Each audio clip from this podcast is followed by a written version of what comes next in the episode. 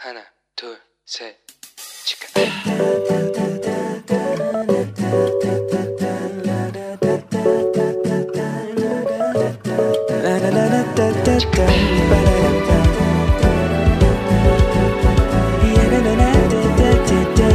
Here we go.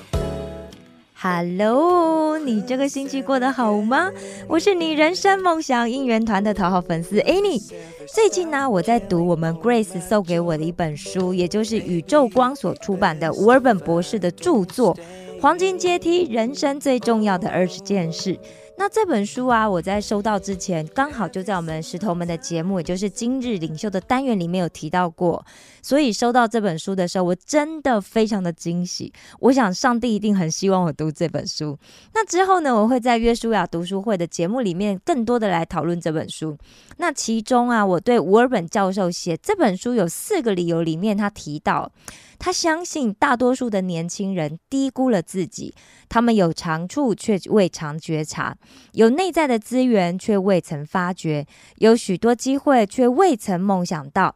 将这些长处、资源、机会挖掘出来是我们的责任，而帮助年轻人成长是生命中最快乐的一件事。这个呀，也是我制作《石头们的青春日记》的最开始的很重要的一个动机之一哦。我曾经说过，我是年纪很大了，我才有机会来读的大学。那现在呢，继续在研究所就读哦。那沃尔本教授说啊，学校课程里面漏了一件事。那就是学校从来不教学生如何过自己的一生，也不告诉他们什么是人生的基本要素。年轻人需要一些空间来学习成功的生活，年轻人需要别人帮助来发展必要的态度和技巧，好让他们可以建立圆融的人际关系，设立并且完成个人的目标，享受自我肯定的感觉。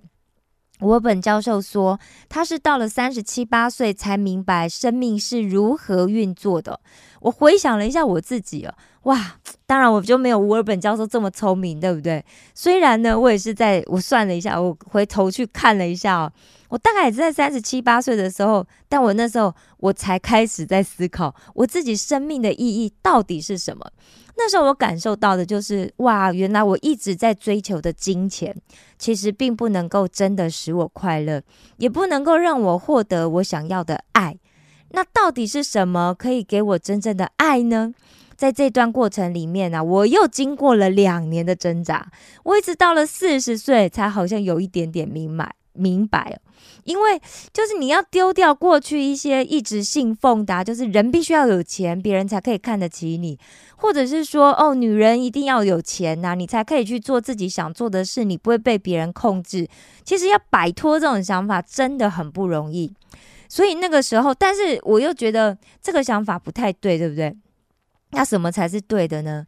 所以我觉得上帝讲的才对，所以我才开始积极的来寻找上帝。在那个过程中呢，我才慢慢的越来越确信，原来金钱真的不是可以让人生快乐、表示自己人生成功的要素。因为就算你很有钱，还是会有人不喜欢你呀，还是会有人不爱你、很讨厌你啊，对不对？甚至那些可能还是你曾经很亲密的人，甚至是你的家人呢，对不对？所以我重新思考，到底怎么样才能够让我的生命过得更加快乐？那刚刚有讲过，很长的一段人生的时间，我都以为是钱，但真的，我要讲。因为我们以前都被这种想法所就是所迷惑，他讲说有一句俗话就讲说，哎，能用钱解决的都是小事嘛，所以钱很重要啊。对，所以用钱解决不了的才是大事。那什么事情是大事呢？你说的对，就是爱，爱是用钱解决不了的。我曾经听过我一位大学的同学讲说，他要变得很有钱，因为呢，有钱的话，再怎么漂亮的女生都会喜欢他。所以换句话说，如果有女生不喜欢他的话，那一定是他不够有钱吗？哇，那他的人生不就很可怜吗？他一必须要一直追着钱跑，对不对？但是呢，他就算有钱，他却很有可能永远都没有办法让他喜欢的人可以一直爱他。因为怎么来就会怎么去。如果这个人为了钱来，你用钱去买了这个人，对不对？他最终也会为钱而去。那么，人生最重要的又是什么呢？我想啊，应该是一个人的价值观，诚实啊，正直、仁慈、友善、勤奋工作、有正义感、责任感，懂得尊重别人、帮助别人，也是一个不自私、会去爱别人的人。我想啊，这是一个非常重要的，就是在人生当中我们应该要拥有的一些东西。那今天呢，就是一位想要拥有一个好的价值观的一个年轻人来向我提问哦。我想他应该是目前为止年纪最小的一个听众。但是我很开心哦，会非常高兴接到他的提问，那就是住在台湾台北深坑，今年应该是十岁对吧？十岁的小熊，哇，谢谢你哦。因为我今天呢，就要趁着在节目上跟远在台湾的小熊打个招呼，Hello，小熊，你好吗？好久不见，不晓得你记不记得，在你很小很小的时候，我们曾经见过面呢。很高兴你收听我们石头们的青春日记这个节目哦，在这里呢有很多关于上帝、关于耶稣的有趣的话题，我想你应该会喜欢，也请你邀请你的朋友一起来听好吗？那今天呢，我要来回答你的问题，那就是上帝是怎么突然出现的？因为人有爸妈生出来呀，那上帝是谁创造的呢？哇，你这个问题真的非常的好，是一个很有深度的问题。我想哦，也许有很多人都没有想过这个问题的。那这是这样子哦，我通常会把解答问题呀看成我们在解答数学啊，或者是像科学实验一样。那就是我们要解答一个问题之前，我们都要先来看看它的假设前提是什么。也就是说，我们为了要证明，或者是为了要解释某一件事物，或者是某一种情情况，我们会预先做一种假设。所以，小熊，你的问题也有一个潜在的假设前提，对吗？那就是你假设了上帝跟所有的事物一样，都是被创造的。换句话说，小熊，你这个问句前面其实还有一个隐藏的句子哦。那就是假设世界一切都是被创造的话，那上帝是被谁创造的呢？不知道小熊平常是不是喜欢数学啊、物理、化学、科学这一类的呢？我自己在读小学、国中的时候，我是非常非常的喜欢数学跟理化，所以呢，也经常读这一类的书。我对这些问题我都感到非常的好奇，因为我觉得这个世界可以探索的东西真的是太多了。像我们要解数学题目之前啊，这些题目我刚讲了嘛，它一定都会有什么假设前提。好，譬如假设甲是一百，乙呢是甲的一千倍，丙又是乙的一百倍，那丙是多少？所以小熊，你的假设前提就是上帝跟所有的事物一样，它是被创造，它是在这个地球上被创造的，然后你才会有后面的问题，也就是上帝是谁创造的呢？对吗？好，你想一下，是不是这样子的逻辑？好，所以在我们要正式进入解答你的问题之前，我想邀请你先去准备一支笔，然后还有一张白纸。然后把在节目里面你听到你觉得很陌生的名词，你把它写下来。我鼓励你在听完节目之后呢，去图书馆去找那些跟那些名词相关的资讯。另外啊，我也知道你很有艺术创作的天分，我也看过你一些作品，我觉得你真非常有创意，所以我也鼓励你，你可以把你听到的内容给画下来。我很期待可以看到你脑海中所想象的内容，好吗？如果你准备好的话，我们就要开始喽。好，在你的问题里面呢，有两个很关键的单字，一个是上帝，一个是创造。那让我们先来厘清一下关于什么是创造，好吗？我想小熊你应该知道，你是透过爸爸的精子和妈妈的卵子结合后，在妈妈肚子里面的子宫，然后开始生长的，对吧？那小熊你觉得，当你还在妈妈肚子的时候，爸爸或者是妈妈能不能控制你？要怎么成长呢？你想一下，可以吗？你觉得可以，或者是不可以？嗯，好。那譬如说，你你的眼睛要长多大，或是你的手跟脚要长得多长，好，然后你的头发要长几根，你身体里面的器官要怎么长？爸爸或者是妈妈，可不可以去控制呢？可不可以去控制这一切？这这些所有的，就是小熊，你在这肚子里面，你要怎么长大？然后你甚至决定你什么时候要出生，可以吗？一般来讲是不行，对不对？因为他当然我们撇开那个什么剖腹生产，我们指定什么时间，我们就不讲那个。我们现在自然生产是没有办法控制的，对不对？另外，小熊，你应该有看过晚上的天空，对不对？你有看过星星吧？那你应该有听说过银河啊、宇宙，对不对？那地球或者是宇宙是怎么形成的呢？不知道你在课堂上有没有学过？也许你有学过，那你应该有听说过，那就是大爆炸，也称为大霹雳哦。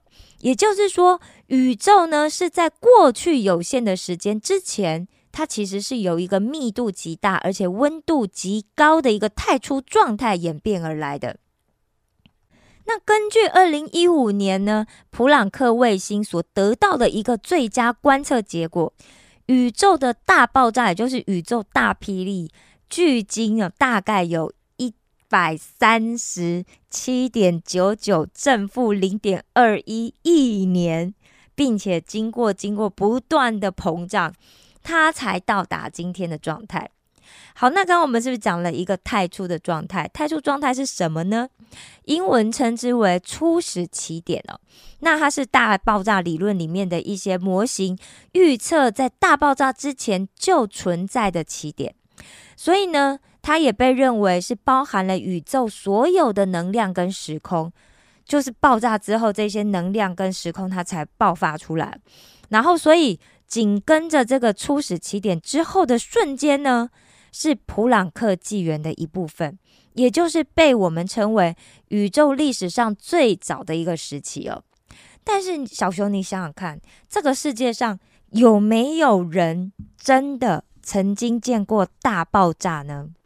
刚刚讲了，如果根据科学家根据这个卫星的观测，它是距离现在多少亿年呢？一百三十七点九九正负零点二一亿。年哦，哇！那你觉得有没有人见过呢？那如果说我们刚刚前面讲说宇宙是由一个密度极大而且温度极高的太初状态演变而来的话，你去想，如果密度极大又温度极高的话，那谁曾经见过呢？没有，对不对？那如果没有的话，科学家怎么知道地球跟宇宙是透过大爆炸来的呢？为什么？怎么呢？他们怎么想到的呢？你觉得呢？为什么呢？好的，大部分呢，科学家是这样子哦，他们是他们的推测，他们推测了之后，然后用科学实验去证明。在一九六五年的物理诺贝尔奖得主，也就是美国著名的物理学家，他叫做理查费曼，他曾经对科学下了一段定义，他说。科学家总是尝试想尽快证明自己是错的。为什么这么说呢？简单来讲，科学呢是人类在演化史上发展出来的一种知识理论，所以呢它并不完美，而且它会随着时间演进。因为有人相信科学可以解释一系列所有的现象，所以科学呢才可以在历史上存活。也就是说，科学是透过观察、实验，最后得到结论的一些知识理论。我相信这个过程是非常严谨的，因为我非常喜欢科学嘛。因为首先，科学家他们是先观察到一个现象，然后呢，他提出各种各种不同的假设，然后想办法去解释他看到的这个现象，再根据呢他这些假设来做实验。那这些实验的结果呢，会让他得到一些结论，结论就会变成我们所知道的一些理论。这样子讲的话，哇，那如果这是经过很严谨的过程得到的答案，那科学一定都是对的喽？诶，那也不一定哦。就像古时候啊，我们人在看天空的时候，观察天上的星星，还有太阳每天都从东边起来，从西边下去，所以呢，古希腊人就相信。哇，地球一定是宇宙的中心。如果地球会移动的话，那我们岂不是都要被摔到宇宙去了吗？对不对？但是有没有人曾经被摔到宇宙去呢？没有。所以那代表什么？地球一定是一个不会移动的宇宙中心，对吗？还有呢，地球应该是平的。如果地球呢有棱角或是圆的话，那站在斜坡上的人，不是也就会一样就会飞到宇宙里面去了吗？所以既然没有人飞到宇宙里面去，所以地球必定是平的。所以这两种说法呢，就是在西元二世纪的时候，由希腊著名的天文学家托勒密所提出的天动论和地平说。那天动论呢，也称为地心论或地心说。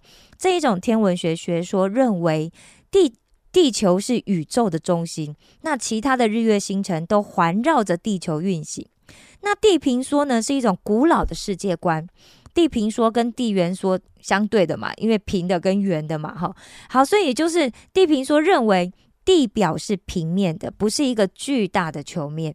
那这种观念，其实在古代是被绝大多数的民族所认同哦，包括古希腊前的希腊文明啊，还有希腊化时代前的中东啊，还有极多王朝前的古印度，还有十七世纪前的中国，都是这么认为。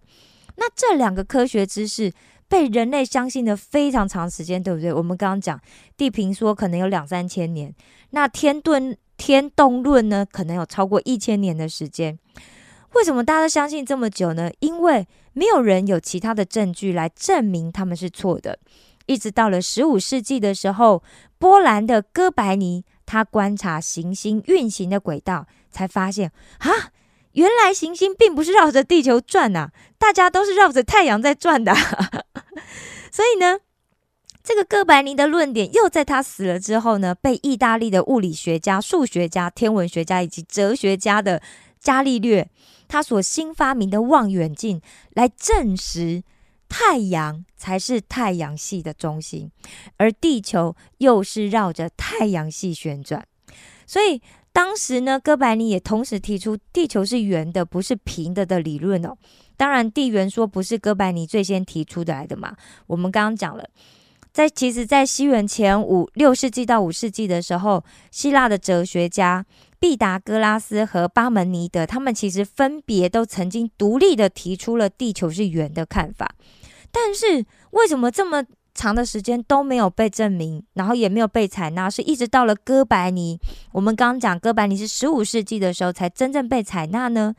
因为哥白尼提出一个很明显而且很简单的一个证据，那就是当远方的船接近陆地的时候，陆地上的人是先看到哪里？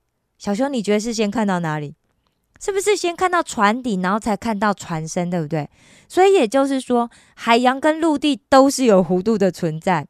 那如果你去想，地球是一个行星，而且是圆的话，为什么人不会被地球甩到宇宙里面去了呢？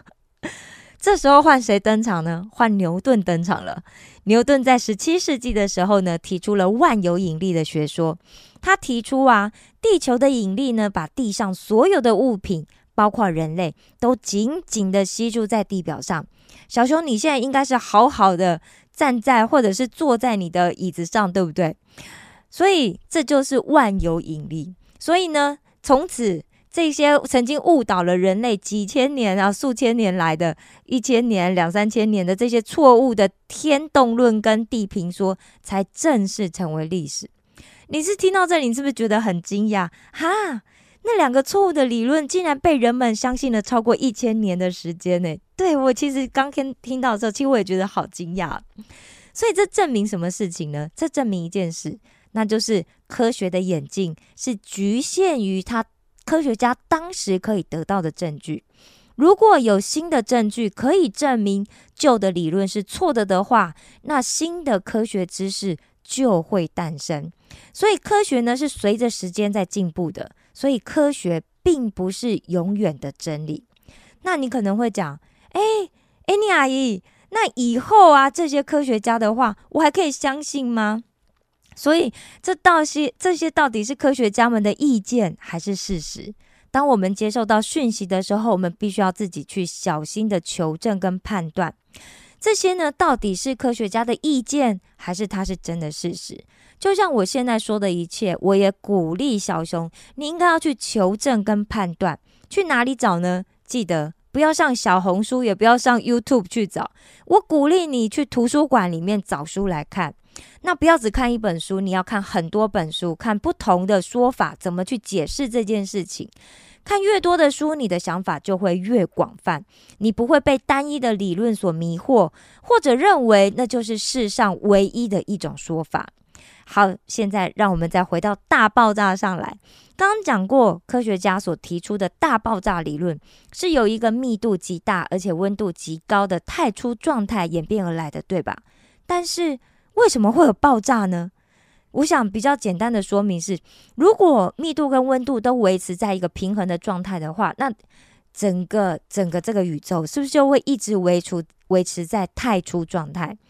但是很可能就不是啊，对不对？它就是没有不平衡啊，所以它才会产生爆炸。那爆炸之后呢，又有冷却，它冷却之后才有所谓的我们现在看到的这些银河星系啊。恒星啊，行星到地球以及生命的形成。那讲到这里，你应该都很清楚。那你有听说过，其实宇宙还在持续膨胀中吗？一九二九年，天文学家爱德伯哈勃、爱德温哈勃，他发现哦，离我们越远的星系呀，也就是距离离地球越远的这些星系，它远离地球的速度越快。耶，怎么会这样子？哇，那这个观察让一直以来的推论就变成了可能是真的。也就是说，宇宙起源自大霹雳之后呢，就不断的在膨胀。那因为宇宙还不断的在膨胀，所以我们跟其他星球的距离才会越来越远。在二零二一年呢，在的十二月，又有一群由约翰霍普金斯大学的天文学家亚当黎斯教授他所率领的研究团队，他们又发现哦，宇宙不仅在膨胀，而且宇宙还正在以超乎我们预期的速度膨胀呢！哇，怎么会这样子？宇宙的爆炸产生了许多的物质，所以才会又有说哦，从无生命物质演变掉，演变到生命有机体。那这样子的一个学说呢，现在就叫做生命起源说。哇，这些东西怎么会这么的哇，令人不可思议，对不对？哇，小熊，我想你这礼拜有很多功课要做，因为我们今天要先谈到这里，我怕讲一次讲太多你会吸收不了，所以这个星期呢，我希望小熊你可以去查一查我们今天在节目里面提到的几个学说，什么是大爆炸，什么是万有引力，什么又是生命起源说，以及你现在可能有学过的进化论，我想请你先去查一查，然后查一查之后呢，把里面你觉得诶。这个地方怎么听起来感觉怪怪的？那你觉得什么地方怪怪的？那怎么怪？好，把这个问题都写下来。那下礼拜呢，我们还要，我还要再来继续来跟你一起讨论，就是你的问题。所以下礼拜还要记得收听哦。那今天在节目的最后呢，我要送给小熊一首诗歌。这首诗歌呢，叫做《小小的梦想》。我爱你们，为你们感到骄傲，是同门的青春日记。我们下次见哦。